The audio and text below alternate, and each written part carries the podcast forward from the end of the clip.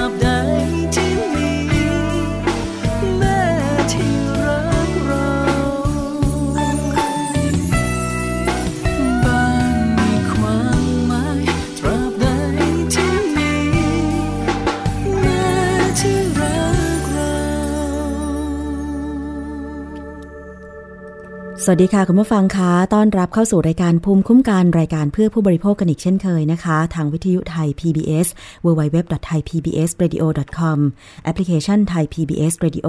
และนอกจากนั้นสามารถรับฟังรับชมได้ทาง Facebook Live เพจของวิทยุไทย PBS นะคะ โดยเข้าไปที่ facebook.com/thaipbsradiofan อันนี้ก็จะสามารถรับฟังรับชม ติดตามรายการต่างๆ นอกจากภูมิคุ้มกันแล้วนะคะ ก็ยังมีอีกหลาย ๆ รายการที่จะ Facebook Live ให้คุณได้ฟังทั้งเสียง แล้วก็ได้เห็นทั้งภาพกันนะคะสำหรับภูมิคุ้มกันวันนี้ค่ะ เพื่อผู้บริโภคจริง ๆ เราติดตามกันหลาย ๆ ประเด็นนะคะ เรื่องของอันตรายสารไซบูทรามีน ซึ่งถูกนำมาลักลอบใส่ในอาหารเสริมแล้วก็โฆษณาเกินจริง บอกว่าสามารถลดความอ้วนได้ ซึ่งจริงตรงนี้มีอันตรายเป็นอย่างมากเลยทีเดียวนะคะ ตอนนี้ค่ะมีการประกาศรายชื่อ ออกมาแล้วสำหรับเครื่องสำอางนะคะที่ไปตรวจเจอสารอันตราย โดยเฉพาะสารไซบูทรามีนนะคะ คุณผู้ฟัง อันนี้อันตรายมาก ๆ เลยทีเดียว เพราะว่ามันมีผลกระทบกับสุขภาพร่างกายของคนเรานะคะ ผลกระทบยังไงล่ะ ตรงนี้นะคะเราจะไปฟังจากอาจารย์นิยดาเภสัชกรหญิง นิยดาเกียรติยิ่งอังสุลี ซึ่งท่านก็ทำงานให้ข้อมูลเรื่องของการใช้ยามาโดยตลอด ไปฟังว่าไซบูทรามีน ในเมืองไทยเนี่ยถูกนำมาใช้ได้อย่างไรทั้งๆทที่ถูกประกาศยกเลิกการใช้ไปแล้ว จากอาจารย์นิยดาค่ะ ประเทศไทยเนี่ยบางครั้งเราอาจจะ ดูทิศทางลมหรือดูอะไรหรือผลการติดตามอาการไม่ไม่พึงประสงค์ของเราอาจจะไม่ได้เต็มที่นัก เพราะฉะนั้นถ้าเขาประกาศทั่วโลกนี้ชัดเจนว่าทุกประเทศก็ต้องต้องตามไป เพราะว่าถ้าเราดันทุลังเขาก็ไม่ผลิตขายอยู่ดีนะทีนี้เราตามเขาในปี 2553 ถ้าจำไม่ผิด ที่เขาประกาศยกเลิกทั่วโลกเนี่ยเราก็มีการประกาศแล้วก็แจ้งแจ้งไป ตอนตอนแรกที่จริงน่าจะเริ่มต้นจากว่าเขามีรายงานมาก่อนว่ามีปัญหา ในปีก่อนหน้านั้นเราก็ส่งแจ้งแพทย์ไปด้วย หรือผู้ใช้ต่างๆเนี่ยแต่พอเกิดเรื่องขึ้นมาเนี่ยเราก็ถอน ทีนี้มันน่าสนใจว่าเมื่อมันกาศประกาศถอนทั่วโลกไปแล้ว และเข้าใจว่าบริษัทต้นแบบหรือเจ้าของที่ผลิตเดิมเนี่ยคงไม่ผลิตออกมาเพราะไม่คุ้มเขาเนี่ยใครเป็นคนที่ผลิตกันแน่นี่น่าสนใจ แล้วมันเข้ามาในประเทศไทยได้ยังไงครับ อันนี้คือโจทย์ใหญ่ที่รัฐบาลหรือหน่วยงานที่เกี่ยวข้องน่าจะต้องช่วยกันสาวต่อ ค่ะนี่คือข้อสงสัยนะคะว่าในประเทศไทยมีการลักลอบนำสารไซบูทรามีน เข้ามาและเอามาผสมกับอาหารเสริมแล้วก็บรรจุขายได้อย่างไรนะคะซึ่งมันอันตราย และรายชื่อของ 10 รายชื่อยาลดความอ้วนที่ตรวจพบสารไซบูทรามีน อันนี้มีข้อมูลมาจากทางสำนักงานตำรวจแห่งชาติ โดยพลตำรวจเอกวิรชัยทรงเมตตา รองผู้บัญชาการตำรวจแห่งชาติที่ประกาศชื่อออกมานะคะ ก็คือ 1. แกลโล ที่เพิ่งตรวจค้นไป แล้วก็ยึดสินค้าไปจำนวนมาก 2. ดีเอท 3. คอวีว่า 4. S Secret 5. Final 6. แอลฟินบายลูกสำรอง 7. บ็อกซี่ อินเดล่า 8. alert real white 9. plus she วงเล็บ vv นะคะแล้วก็ 10 ลูกสำรองเป็นภาษาอังกฤษ แล้วก็วงเล็บภาษาไทยว่าลูกสำรอง อันนี้เป็น 10 ผลิตภัณฑ์ที่ตรวจพบแล้วว่ามีการลักลอบผสมสารไซบูทรามีน สารไซบูทรามีนไม่เรียกว่าเป็นยา เพราะว่าถูกยกเลิก การขึ้นทะเบียนยาไปแล้ว เพราะว่ามีผลกระทบกับผู้ใช้นะคะ ซึ่งตรงนี้เรามาติดตามการใช้ไซบูทรามีน โดยฟังสัมภาษณ์จากอาจารย์นิยดาเกียรติยิ่งอังสุรีอีกครั้งหนึ่งค่ะ คือหลังจากบทสิทธิบัตรบริษัทเจเนริกหรือบริษัทอะไรก็แล้วแต่เนี่ยเขาก็มีสิทธิ์ไปไปทำวิจัยขยายผลต่อ อันนี้คือจริยธรรมของผู้ผลิตอย่างยิ่งเลยนะว่าในเมื่อมันเป็นสิ่งที่ไม่ปลอดภัย แม้ว่ามันมีงานวิจัยบางคนเขาเคยบ่นมาว่า อันนี้เกินเหตุไปในการถอนทิ้งแต่ว่าในความเห็นมันไม่คุ้มกันกับอันตรายที่เราเจอเยอะอะนะ ทีนี้มันเข้ามาได้ยังไง อันนี้คือจุดหนึ่ง ซึ่งเราเคยทำเคสกรณีสเตียรอยมาก่อนว่าสเตียรอยบ้านเราเนี่ยมันไปลักลอบผสมเยอะนะ เหมือนกันนะ แต่ว่าการเสียชีวิตมันอาจจะไม่ชัดเจนมีนะ เราก็ไปสาวต่อว่าเอสเตียรอยเนี่ยมันมีทางเข้าสองทาง หรือแม้แต่กรณีของกรณีถ้าจำได้สูโดตอนที่เขาเจอปัญหาสูโดเนี่ยปรากฏว่านำเข้าผ่านกรมศุลกากรโดยไม่ระบุพิกัดอืมหนึ่งนำเข้าโดยไม่ระบุพิกัด ว่าเป็นอะไรนะไม่ระบุเป็นยาด้วยก็มีกรณีสูโดสองตามชายแดน เป็นการลักลอบเลยโดยเฉพาะก็มีช่องทางเป็นไปได้ครับเพราะฉะนั้นเนี่ยอันนี้คือเคสในอดีต แต่ไซบูทามีนนี่ยังไม่เคยเจอใช่ชัดๆว่ามันใช่มาเข้ามายังไงอะเพราะฉะนั้นเนี่ยจริง ๆ ตรงนี้เองเนี่ยกระทรวงสาธารณสุขกรมตำรวจเองน่าจะต้องเจรจาคุยกับกระทรวงพาณิชย์อืมให้รู้เรื่องเลยว่า จะทำยังไงให้ระบบนำเข้าสารเคมี ซึ่งอดีตเคยเจอมาแล้ว ว่าไม่ระบุเนี่ยกรณีไซบูทามีนเนี่ยเราเข้าไปสืบต่อยังไงได้บ้างไหมครับ ความจริงน่าจะต้องไปสาวจากบริษัทที่เจอไซบูทามีนต้นต่ออะเขาต้องรู้ว่าเขาไปซื้อมาจากไหนอืมจริงไหมฮะเราค่อยไปสืสาบวจากต่อพวกนั้นแหละที่เอาเข้ามาใช่ถึงจะรู้ใช่ต้นต่อของมันนะฮะน่าจะถ้าถ้าไอการอ่าป้องกันการนำเข้ามันก็ยากแล้วเนี่ยพอถึงเวลาเขาเอาไปใช้เอาไปผสมในยาลดความอ้วนแล้วเนี่ย ในทางปฏิบัติมันเป็นไปได้ไหมครับ ที่ออยจะไปตรวจเจอได้ทุกเจ้า ทุกยี่ห้อ คือเรื่องเนี้ยนะ จะบอกว่าออยก็น่าเห็นใจเขาเพราะว่าหนึ่งงบประมาณก็น้อยอะไรก็น้อย บุคลากรก็น้อย แต่มันก็ยังมีลู่ทางได้คือ เราต้องยอมรับอย่างหนึ่งว่า รัฐบาล ปัจจุบันท่านก็เป็นห่วงรายได้ของประเทศ ท่านก็พยายามจะผลักดันว่าต้องส่งออก ต้องอำนวยความสะดวก บางทีมันอำนวยมากไปหน่อย จนทำให้หลงลืมว่าไอ้คุ้มครองผู้บริโภคเนี่ยสำคัญแล้วโดยเฉพาะทำพรีเยอะๆนะผลิตภัณฑ์มันเยอะ คุณจะไปตามเก็บก็ไม่ไหวทำยังไงถึงจะจัดระบบรัดกุมตั้งแต่ระบบขึ้นทะเบียนจดแจ้ง หรืออะไรก็แล้วแต่เนี่ยให้มากขึ้นอันนี้คือเรื่องอาหาร เพราะฉะนั้นมันเป็นพรบอาหารที่จะต้องจัดการไป ทีนี้เราจะอนุญาตจนเอื้อเฟื้อมากไปก็ไม่ดี คงจะต้องกลับมาอยู่สมดุลว่า หนึ่งอำนวยความสะดวกจำเป็น แต่การคุ้มครองผู้บริโภค ระบบที่รัดกุมก็จำเป็นด้วยเหมือนกันครับการไปติดตามและโดยเฉพาะ ค่ะ นั่นคือเรื่องของการติดตามการใช้สารไซบูทรามีน ซึ่งเป็นสารอันตราย ที่ถูกนำมาลักลอบผสม อาหารเสริมและโฆษณาว่าลดความอ้วนนะคะ จากผู้ช่วยศาสตราจารย์เภสัชกรหญิง ดร นิยดา เกียรติยิ่งอังสุลี ผู้จัดการศูนย์วิชาการเฝ้าระวัง และพัฒนาระบบยาหรือกอพยค่ะ ทีนี้เมื่อเรารู้แล้วว่ามันอันตราย แต่ว่ายังถูกลักลอบนำมาใช้ ซึ่งก็เป็นหน้าที่ของหน่วยงานที่เกี่ยวข้อง ทั้งออยทั้งตำรวจ กระทรวงพาณิชย์ต่าง ๆ ที่จะต้อง ติดตามกันอย่างใกล้ชิดว่ามันถูกลักลอบมาได้อย่างไร โดยเฉพาะบุคลากรทางด้านสาธารณสุขนี่น่าจะมีข้อมูลดีๆ เยอะนะคะ ก็ถ้าไม่อยากให้ผู้บริโภคหรือประชาชนได้รับผลกระทบจากสารอันตรายเหล่านี้ ซึ่งถูกยกเลิกไปแล้วอะไม่ให้ใช้เป็นยาไม่ให้เรียกเป็นยาแล้ว แต่ถูกลักลอบนำมาผสมโดยอาศัยผลข้างเคียง อย่างไซบูทรามีนนี่ก็คือหลักๆก็ ไม่อยากอาหารนะคะ เมื่อเราทานเข้าไป ก็จะทำให้เราไม่อยากอาหาร แล้วก็พอเราไม่กินอาหารเลยเนี่ยนะคะทำให้น้ำหนักลด แต่ทีนี้มันมีผลข้างเคียงต่อหัวใจต่อโน่นต่อนี่นะคะ คืออันตรายมากๆเลย อยากกินนะคะ อาหารเสริมอะไรก็ตามที่โฆษณาว่าลดน้ำหนักเนี่ย ซึ่งทางตำรวจบอกแล้วว่า ส่วนมากก็จะเจอ ว่าใส่สารไซบูทรามีน ไซบูทรามีนนั้นเป็นสารเคมีอินทรีย์ลักษณะผงแป้งสีขาว คล้ายกับเกลือหรือน้ำตาลไม่มีกลิ่น มีคุณสมบัติออกฤทธิ์ต่อระบบประสาทส่วนกลาง ลดการทำลายสื่อ ลดการทำลายสารสื่อประสาทอย่างซีโรโทนิน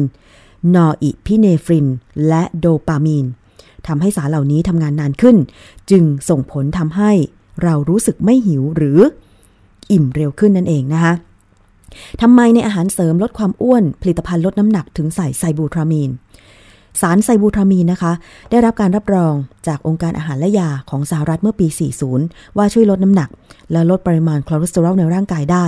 แต่จัดเป็นยาที่ได้รับการควบคุมดูแลเป็นพิเศษ และแพทย์ต้องเป็นผู้และแพทย์นะคะ ต้องเป็นผู้พิจารณาการใช้เพื่อรักษาโรคอ้วน ในผู้ป่วยรายที่จำเป็นต้องใช้จริง ๆ เท่านั้น แต่ว่า เมื่อปี 2553 ค่ะ ทางประเทศในยุโรปประกาศเลิกใช้ ไม่ให้ใช้สารไซบูทรามีนนี้ รวมถึงในประเทศไทยด้วย ประกาศเลิกใช้ไปแล้วตั้งแต่ปี 2553 นะคะ เพราะว่ามีการศึกษาพบว่าไซบูทรามีนทำให้เกิดภาวะไตวาย ผิดปกติเกี่ยวกับระบบทางเดินอาหาร มีโอกาสเสี่ยงเกิดโรคหัวใจขาดเลือด โรคหลอดเลือดตีบตัน และอาจจะทำให้เสียชีวิตได้นะคะ เพราะฉะนั้นทุกประเทศในยุโรปรวมถึงไทย แล้วก็อเมริกาเนี่ยนะคะ ยกเลิกการใช้สารไซบูทรามีนไปแล้ว เก็บออกจากท้องตลาดไปแล้วนะคะ ยกเลิกการขึ้นทะเบียนเลยนะคะ แต่ทีนี้เรามาพบการลักลอบใส่ไซบูทรามีนในอาหารเสริม ที่จำหน่ายในประเทศไทยได้อย่างไร แล้วก็ที่ทางตำรวจประกาศมาแล้วว่าผลการตรวจพิสูจน์ยาลดความอ้วน 10 ยี่ห้อ ที่ประกาศออกมาว่าพบสารไซบูทรามีนเนี่ยถูกลักลอบมาได้อย่างไร ซึ่งมีคำแนะนำค่ะ ถ้าเวถ้าเกิดว่าใครอยากจะลดน้ำหนักเนี่ย จะปฏิบัติตัวอย่างไร ไปฟังอาจารย์นิยดาเกียรติยิ่งอังสุรีอีกครั้งหนึ่งค่ะ ต้องเริ่มจากอันนี้ก่อนเลยนะว่าปกติพวกการควบคุมน้ำหนักลดความอ้วนเนี่ยถ้าเป็นยาเนี่ยยากลุ่มพวกนี้ส่วนใหญ่จะต้องพบแพทย์ แต่สิ่งที่เรากำลังจะพูดถึงไม่ใช่ยาเป็นอาหารเสริม เป็นผลิตภัณฑ์อาหาร ซึ่งการอนุญาตการอะไรต่างๆเนี่ยอาจจะง่ายกว่า การควบคุมการใช้ เพราะการที่มีไซบูทามีเนี่ยคือการปนปลอมมา เพราะฉะนั้นอันที่หนึ่งเลยนี่นะในความเห็นเนี่ยดูจากโฆษณาก่อนก็จะรู้หนึ่งถ้าโฆษณาอวดอ้างสรรพคุณ อันนี้น่าสงสัยแล้ว เพราะเป็นอาหารก็ต้องเป็นอาหารเสริมเท่านั้น อาหารเสริมสำหรับควบคุมน้ำหนักก็เพียงแต่อะไรบางอย่างที่เราเสริมกันแต่จะไม่ใช่มีสรรพคุณลดน้ำหนักแน่ ๆ เพราะถ้าโฆษณาเกินจริง ผอมภายในกี่วันเนี่ยเชื่อได้เลยว่าอันนี้โอ้อวดเกินจริง ผิดกฎหมายโฆษณาครับอันที่สองขายทางอินเทอร์เน็ต พร้อมทั้งโอ้อวด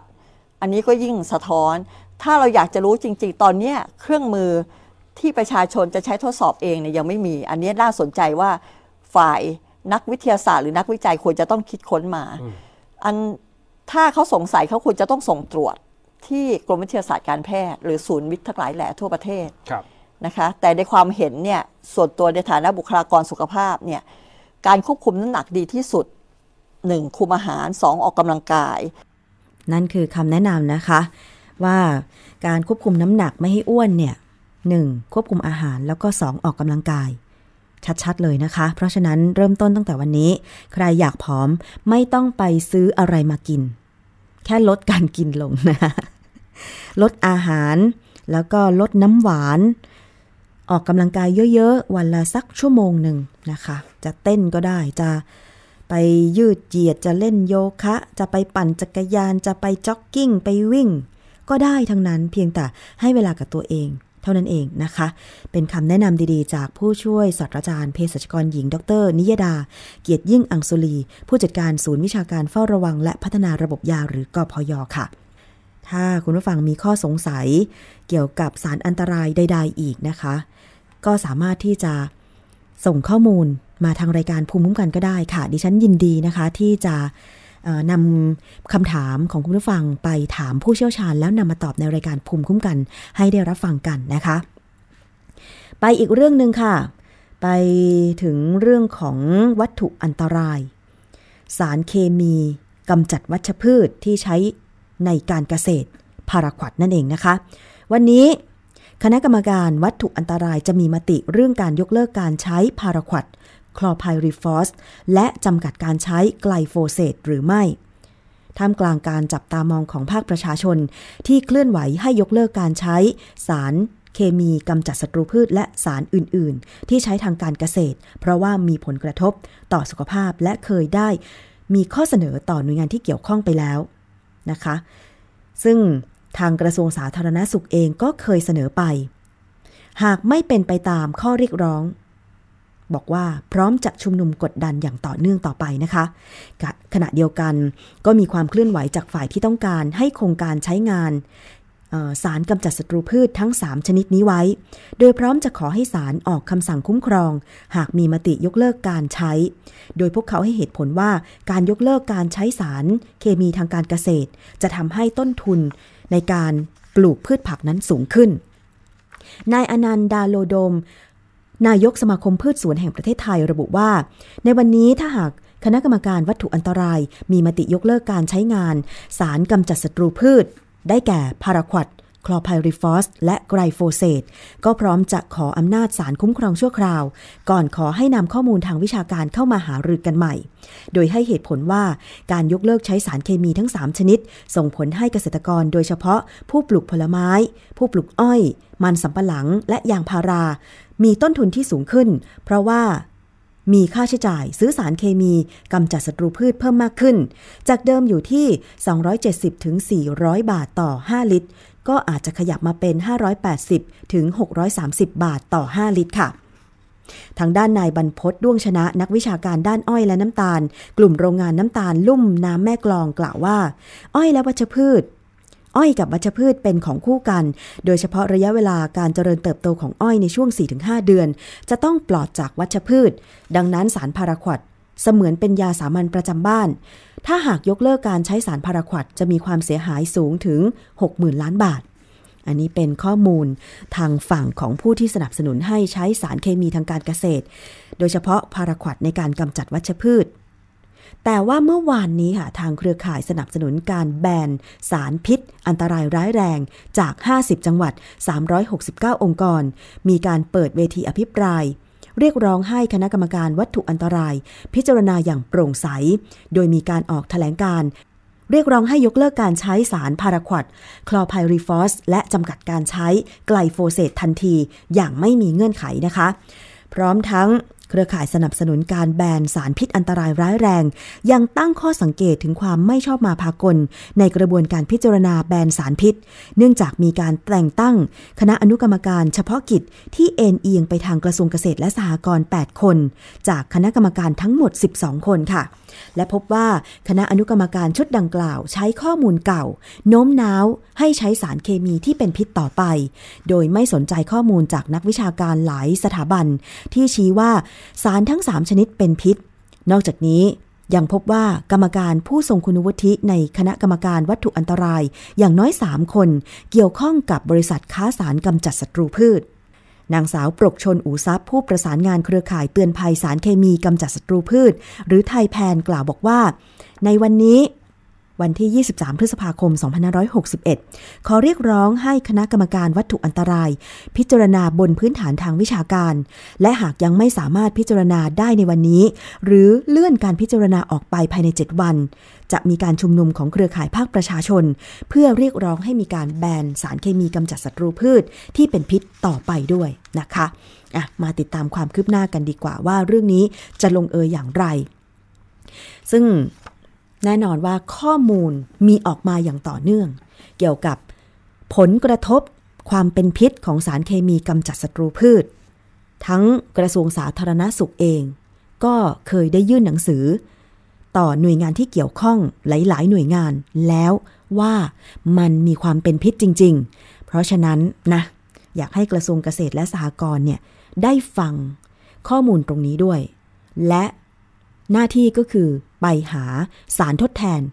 เพื่อมาใช้แทนสารพิษเหล่านี้นะคะอะเดี๋ยว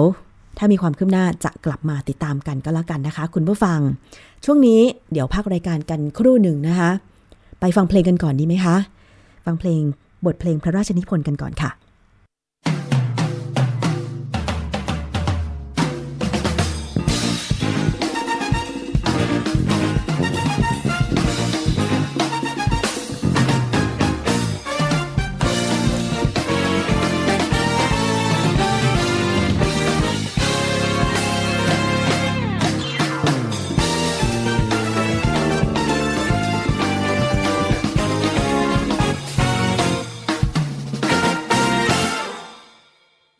เสียงแววดังแผ่วมาแต่ไกลไกล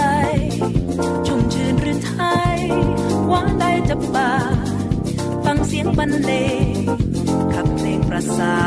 นจากทิศวิมานประทานกล่อมใจ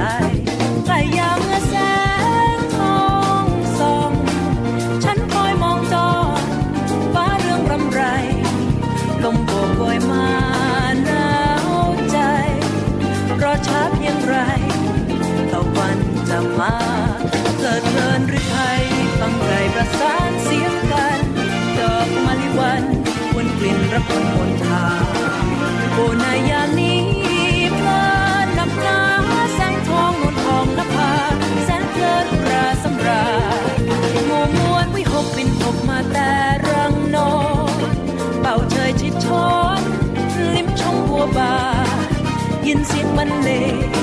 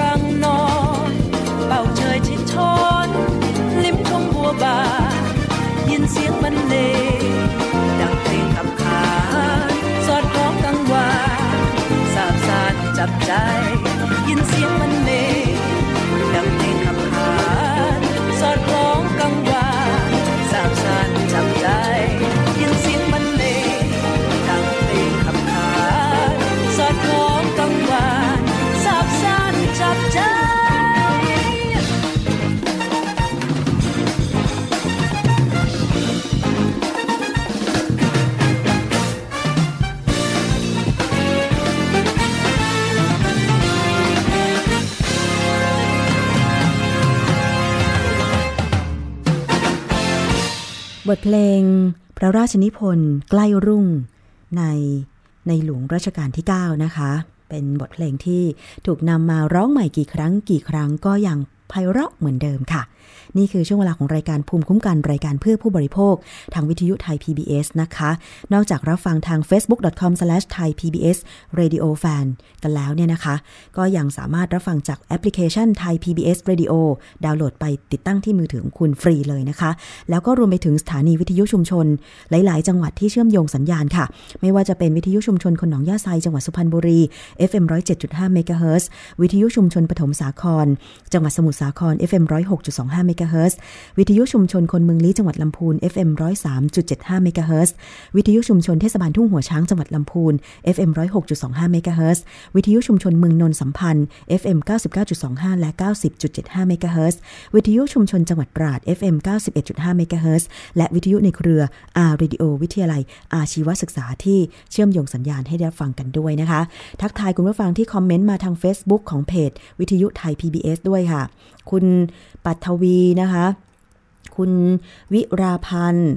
คุณนี่คือชีวิตใหม่ของฉันนะคะ คุณชาญ คุณ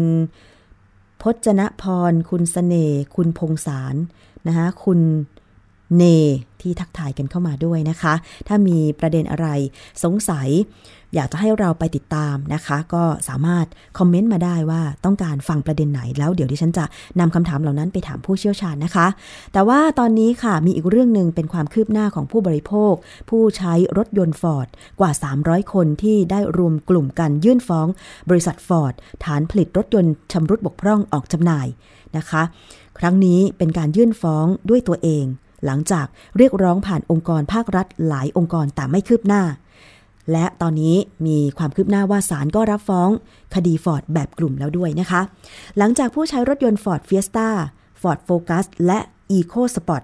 308 ราย รวมตัวกันยื่นฟ้องคดีผู้บริโภค กับบริษัท Ford Sale and Service ประเทศไทย เรื่องผลิตและจัดจำหน่าย รถยนต์ชำรุดบกพร่องไม่ได้มาตรฐาน ไม่เป็นไปตามคำโฆษณา และทำให้ผู้บริโภคเสี่ยงอันตราย โดยสารรับฟ้องคดี เป็นคดีผู้บริโภคแบบกลุ่มแล้ว ซึ่งถือเป็นตัวอย่างคดีที่ผู้เสียหายจำนวนมาก รวมตัวกันฟ้องร้องผู้ประกอบการ คดีแรกที่มีผู้เสียหายจำนวนมาก โดยสารนัดพิพากษาคดีนี้ในวันที่ 28 กันยายน 2561 นี้ค่ะ ก่อนหน้านี้นะคะ ผู้เสียหายบอกว่า ก่อนจะรวมตัวกันยื่นฟ้องด้วยตัวเอง ได้เข้าไปร้องเรียนกับองค์กรภาครัฐที่รับผิดชอบเกี่ยวกับผู้บริโภคอย่างต่อเนื่องนานนับปี แต่คดีไม่มีความคืบหน้า การยื่นฟ้องแบบกลุ่มจึงช่วยประหยัดค่าใช้จ่ายต่างๆ รวมถึงจะช่วยสร้างมาตรฐานให้กับผู้บริโภคว่า ไม่ควรจะนิ่งเฉยเมื่อพบปัญหานะคะ และนอกจากนั้นยังเสนอให้มีการปฏิรูปสำนักงงานคณะกรรมการคุ้มครองผู้บริโภคหรือสคบและต้องการให้จัดตั้งองค์กรอิสระเพื่อผู้บริโภค ให้เป็นหน่วยงานที่เป็นอิสระจากหน่วยงานของรัฐ ตามรัฐธรรมนูญ เพราะที่ผ่านมามีกฎหมาย แต่ก็ยังไม่ได้บังคับใช้อย่างจริงจัง นี่เป็นข่าวดีสำหรับผู้บริโภคเลยสำหรับ ถ้าใครก็ตามมีปัญหาเหมือนกัน อย่างเช่นกลุ่มผู้ใช้รถยนต์ฟอร์ดเนี่ยมีอาการเหมือนกัน มาพูดคุยกันมารวมกลุ่มกัน แล้วก็สามารถยื่นฟ้องเป็นคดีแบบกลุ่มได้ เป็นคดีแรกเลยทีเดียวนะคะ ผลออกมาเป็นอย่างไรก็จะนำมารายงานให้ทราบกันต่อไปค่ะ คุณผู้ฟัง ตอนนี้เราไปติดตามช่วงคิดก่อนเชื่อ กับดรแก้วกังสดานอัมภัย นักพิษวิทยาค่ะ วันนี้นำเสนอเรื่องของการลดสารพิษในอาหารค่ะ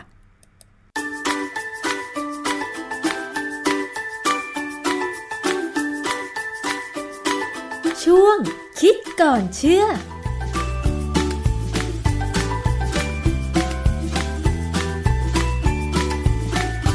การกินอาหารของมนุษย์เนี่ยเป็นที่มั่นใจได้เลยว่าทุกครั้งที่เรากินนะถ้าเป็นอาหารที่มีการผ่านการปรุงด้วยการใช้ความร้อนเนี่ยมันจะต้องมีสารพิษเกิดขึ้น ส่วนใหญ่เป็นสารก่อมะเร็งด้วยนะฮะทีนี้ก็มีคนพยายามที่จะหาว่าทำยังไง การปรุงอาหารโดยเฉพาะเมื่อการใช้ความร้อนเนี่ยแล้วสารก่อมะเร็งจะมีปริมาณต่ำลงไปจากเดิมเเรารู้เรื่องของการกินว่าอาหารปิ้งย่างลมควันอะไรก็ตามเนี่ยนะฮะมันมีสารก่อมะเร็งแน่ๆเพราะนั้นทุกครั้งที่ที่เรากินอาหารพวกเนี้ยเราได้สารก่อมะเร็ง แต่ว่าก็มีคนพยายามทำงานวิจัยพยายามเผยแพร่ข้อมูลว่า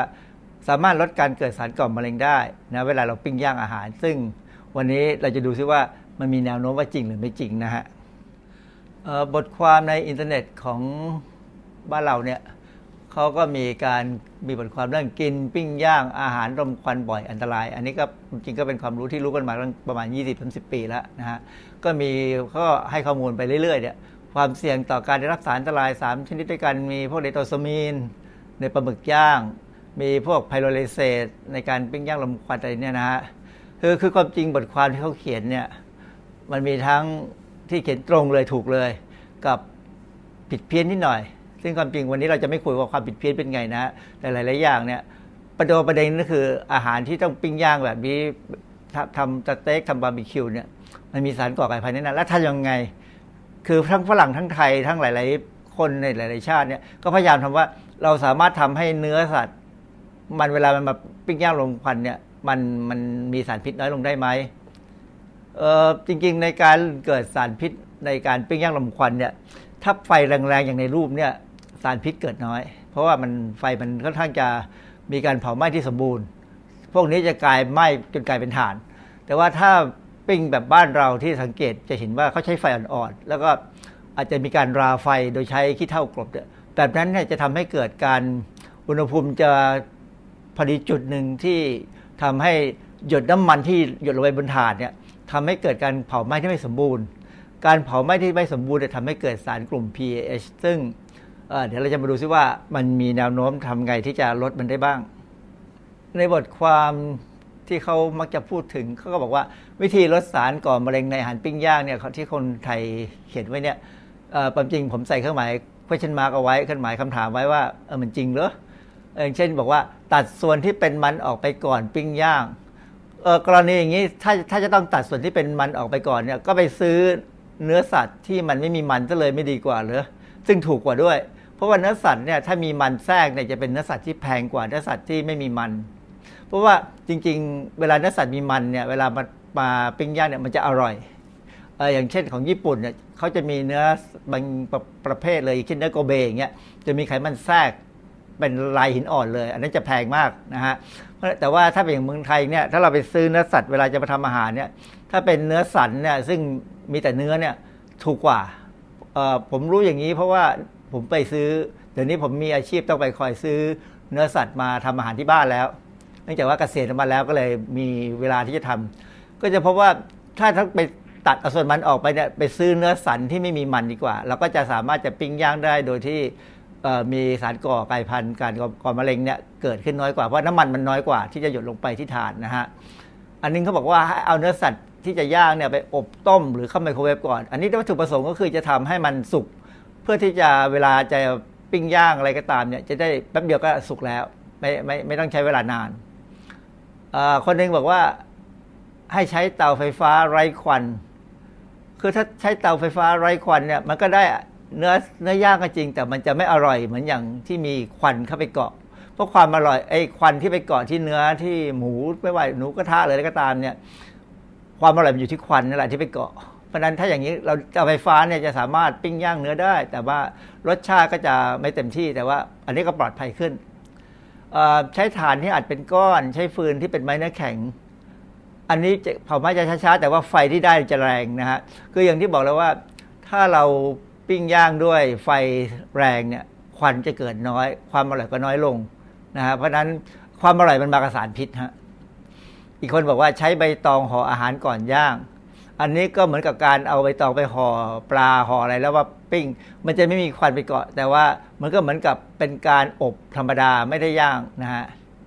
หรือว่าเมื่อทำเสร็จแล้วให้หั่นส่วนที่ไม่เกรียมออกมากที่สุดก่อนกิน ก็ถ้าทำถ้าถ้าตัดใจได้ว่าจะไม่กินของอร่อยก็ ก็ทำฮะตัดได้นะฮะแต่ว่ามันมีวิธีอื่นที่เขาศึกษากันมีหนังสือพิมพ์ทั้งไทยทั้งฝรั่งเนี่ยเขาก็บอกว่ามีมีบทความหนึ่งตีพิมพ์ในวารสารวิชาการว่า มีการหมักเนื้อสัตว์ด้วยเบียร์นะฮะโดยเฉพาะยิ่งเบียร์ดำสามารถลดการสร้างไอ้ PAH ไอ้ PAH จะเป็นกลุ่มสารพิษที่ก่อมะเร็งที่เกิดขึ้นระหว่างปิ้งย่างลมควันเนี่ยฮะสามารถลดได้ถึงร้อยละ53 เดี๋ยวเราจะมาดูที่ว่ามันเป็นยังไง อันนี้ แคปหน้าจอบทความของTelegraph เป็นหนังสือพิมพ์ของอังกฤษนะฮะเขาก็บอกว่าเบียร์ทำให้บาร์บีคิวเนี่ยปลอดภัยเออทำให้ครับว่าทำให้ชีวิตเนี่ยมีความปลอดภัยเมื่อใช้เบียร์หมักกับตัวเนื้อบาร์บีคิวที่จะมาทำนะฮะซึ่งอันนี้ก็ตอนตอนที่อ่านดูตอนแรกก็ดูเอ๊ะมันจะจริงเหรอก็เลยพยายามตามไปหาบทความวิชาการตัวจริงเลยว่าเขาพูดอะไรบ้างเอ่อบทความ เป็นชื่ออตัวชื่อบทความพนักแปลภาษาไทยก็บอกว่า ผลของเบียร์มาริเนตมาริเนตนี่ก็คือการหมักนะการเอาการหมักไอ้เจ้าเนื้อเนื้อที่จะไปย่างเนี่ยโดยใช้เบียร์ผสมลงไปถ้าเป็นบ้านเราคงใช้เหล้าขาวเลยก็ตามนะใส่ลงไปต่อการหมักด้วยเบียร์เนี่ยต่อการเกิดสารพวก pH ในหมูปิ้ง ปิ้งเหนือถ่านเลย ชาโคบรอกริลนะฮะเป็นการปิ้งปิ้งย่างบนถ่านเลย คือก็คล้ายๆกับที่เราบ้านเราทำอะนะฮะแต่นี่เขาใช้เบียร์มาหมักก่อนออตีพิมพ์ในวารสาร Journal Agriculture Food and Chemistry นะเมื่อปี 2014 บทความนี้พูดว่าได้ผล ซึ่งก็คือปี 2014 นี้ออกมาก็ฝรั่งก็เอาเขาก็มาอ่านบทความนี้แล้วเขาก็ไปเขียนข่าวนะฮะซึ่งบ้านเราก็ก็เขียนตามเข้ามา อันนี้เป็นเป็นข้อมูลที่แปลเป็นภาษาไทยแล้วนะคือตัดมาจากตารางของเขาซึ่งมันมันจะเล็กนะฮะคือคือเดี๋ยวผมจะอธิบายให้ฟังว่าเขาทำอะไรบ้าง คือในงานวิจัยของบทความเมื่อกี้เนี่ยเขามีการใช้ผงหมัก ผงหมัก อันนึงเขาเรียกว่าผงหมักพื้นฐาน ก็จะมีน้ำตาล มีน้ำมีหอมใหญ่ มีขมิ้น มีตะไคร้มีเกลือผักชีกระเทียมอบเชย อันนี้ดูไม่ต่างจากไอเครื่องหมักของบ้านเราเลยนะฮะเข้าไปหมักกับเนื้อวัว สร็จแล้วพอหมักกับเนื้อพวกนี้พอหมักเรียบร้อยแล้วเนี่ยเอาไปปิ้งย่างลมควันเนี่ยปรากฏว่าลดสารพิษได้ 32เปอร์เซ็นต์ร้อยละ 32นะฮะผ่านพวกพวก PAH อันนี้เขาเอาผงหมักเนี่ยไปผสมน้ำมันหน่อย แล้วก็เอาไปหมักกับเนื้อ แล้วก็เอามาปิ้งย่างปรากฏว่าลดได้ศูนย์คือลดไม่ได้ สรุปแล้วที่เห็นสองอันนี้ต่างกันก็คือน้ำมัน เพราะฉะนั้นน้ำมันที่อยู่ในเนื้อสัตว์โดยเฉพาะเนื้อวัวเนี่ย นะฮะหรือเนื้อหมูก็ตามเนี่ยเป็นตัวก่อให้เกิดสารก่อกลายพันธุ์ซึ่งก็หรือสารก่อมะเร็งเนี่ยซึ่งก็เป็นไปตามทฤษฎีที่เรารู้มา 3-40 ปีแล้วอันนี้เขาก็ทำต่อเอาไปซื้อผงหมักสำเร็จรูปมา ที่มีขายตามร้าน บ้านเราก็มีขายนะฮะมันก็มีเครื่องเทศ มีหอมมีกระเทียมมีเกลือมีน้ำตาล มีน้ำมันปรุงอาหาร ปรากฏว่าเอ่อลดได้เก้าเปอร์เซ็นต์ร้อยละเก้าเก้าเปอร์เซ็นต์เนี่ยร้อยละเก้าเติมน้ำมะนาวลงไปด้วย ลดได้ถึง 56%แสดงว่าน้ำมะนาวนี่ต้องมีอะไรดีแน่ๆบ้านเราเบางแม่ค้าบางเจ้านี่ก็ใช้น้ำมะนาวเอาเอามาปรุงด้วยทีนี้ถ้าเอาผงหมักพื้นฐาน บวกน้ำมันปรุงอาหารบวกน้ำมะนาว ก็ยังลดได้ 56%คือจะสังเกตว่าอันที่สองเนี่ยเขาใส่น้ำมันลงไปเนี่ยมันลดไม่ได้ แต่พอมีน้ำมะนาวเนี่ยต่อให้มีน้ำมันก็ลดได้นะฮะอีกงานหนึ่งเขาก็ เอาผงบัดพื้นฐานบวกน้ำมันแล้วก็มาขามอ่าปรากฏว่า ผลออกมาเหมือนกับรถไม่ได้เลย มันมีปัญหาไอ้มะขามนี่ไม่ช่วยเท่าไหร่ แต่ถ้าไม่มีน้ำมันมีแต่มะขามได้เก้าเปอร์เซ็นต์คราวนี้เขาก็เลยเรามาเริ่มใช้เบียร์นะเบียร์นี่เป็นเบียร์เบียร์ของทางประเทศเชโกสโลวาเกียนะฮะเอามาผสมซึ่งมันมีรสชาติของ hop มากกว่า hop นี่คือเป็นเป็น เป็นไอ้ดอกไม้ซึ่งใช้ในการหมักเบียร์เนี่ย ก็จะลดได้ 13เปอร์เซ็นต์แต่พอใช้เบียร์ที่ไม่มีแอลกอฮอล์นี่ลดได้ 25เปอร์เซ็นต์แต่ว่าถ้าเป็นเบียร์ดำในงานวิจัยบทความที่ที่ฝรั่งเอาไปเขียนในหนังสือพิมพ์เนี่ยเบียร์ดำเนี่ยลดได้ 53เปอร์เซ็นต์เพราะนั้นความจริงการใช้เบียร์ดำได้ 53 แต่การใช้ผงหมักที่มีมะนาวได้ 56เปอร์เซ็นต์สรุปแล้วเนี่ยถ้าเราจะ ปิ้งย่างรมควันให้มีสารพิษเกิดขึ้นน้อยๆเนี่ยหายไปครึ่งหนึ่งเนี่ยควรจะต้องมีน้ำมะนาว แต่ฝรั่งเขาจะเวลาบทความของเขาเนี่ยเขาเปิดเขาทำสามอย่างนี้ ส่วนพวกนี้มันเป็นข้อมูลจากการวิจัยอื่นนะฮะก็เขาก็บอกว่าเบียร์ดำนี่ก็ได้กับใกล้ ๆ กับการใช้น้ำมะนาวนี่แหละนะเพราะนั้นเราก็เลือกเอาถ้าเราไม่อยากใช้เบียร์ซึ่งมันแพงกว่าก็ใช้น้ำมะนาวก็คงจะมีผลช่วยได้นะผงหมักพื้นฐานมีหมักธรรมดาไปซื้อผงหมักมาแล้วก็เติมน้ำมะนาวลงไปแล้วก็หมัก ก็น่าจะช่วยได้ตัว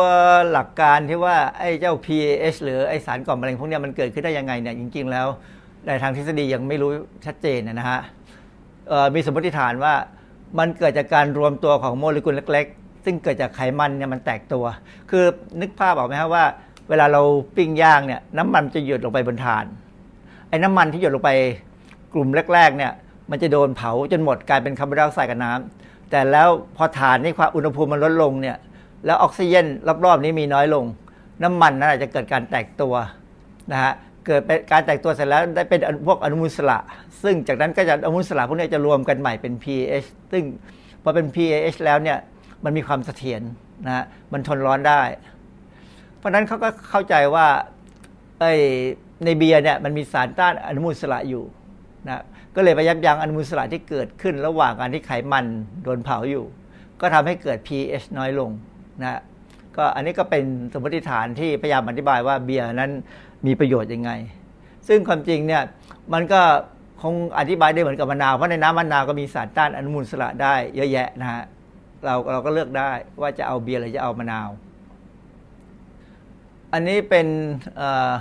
ความรู้เทคโนโลยีของคนไทยในยุค 0.4 0.4 คือมันมีมานานแล้วไอ้นี่เป็นไก่ย่างที่เขามีร้านหนึ่งเขา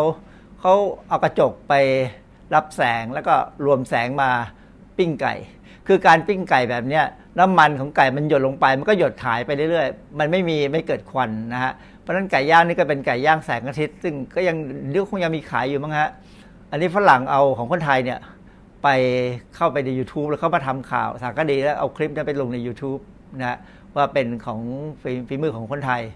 ผมก็เลยเขียนว่ามันเป็นไทยแลนด์0.4 เพราะว่ามันก็เก่าแล้วเราก็ทำมาตั้งนานแล้ว ซึ่งความจริง อันนี้จะเป็นได้ไก่ย่างซึ่งค่อนข้างจะไม่มีควันนะแต่ก็รสชาติอร่อยไปตามเครื่องปรุงที่เราใช้หมัก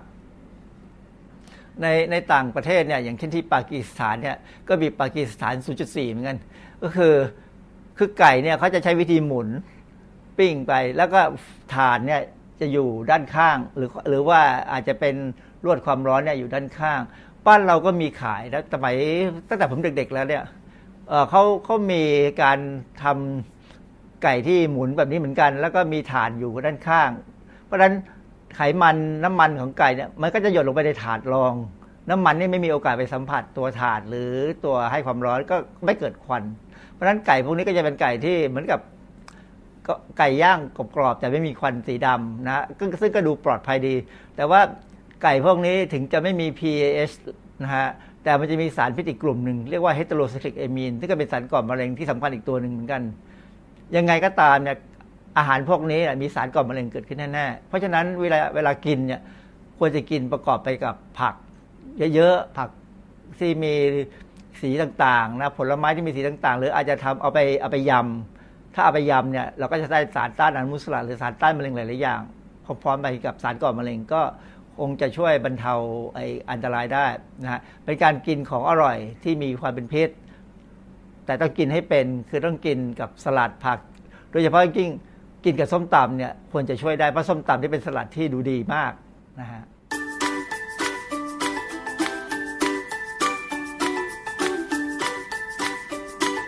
ช่วง คิดก่อนเชื่อ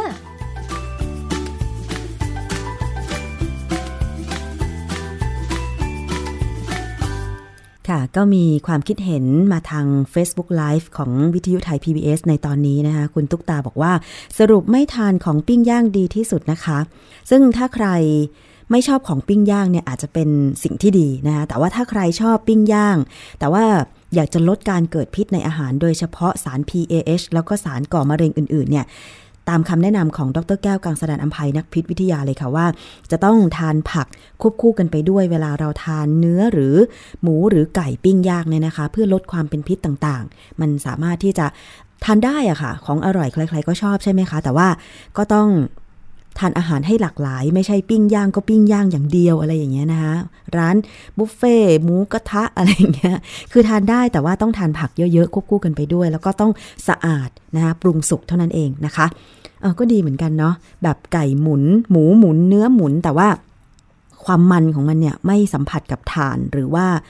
ไฟทำให้เกิดควันก็ดีเหมือนกันนะ ใครจะทำไก่ย่างแบบหมุนๆแบบถ่านอยู่ด้านข้างก็ดีเหมือนกันนะคะ เอาละค่ะช่วงนี้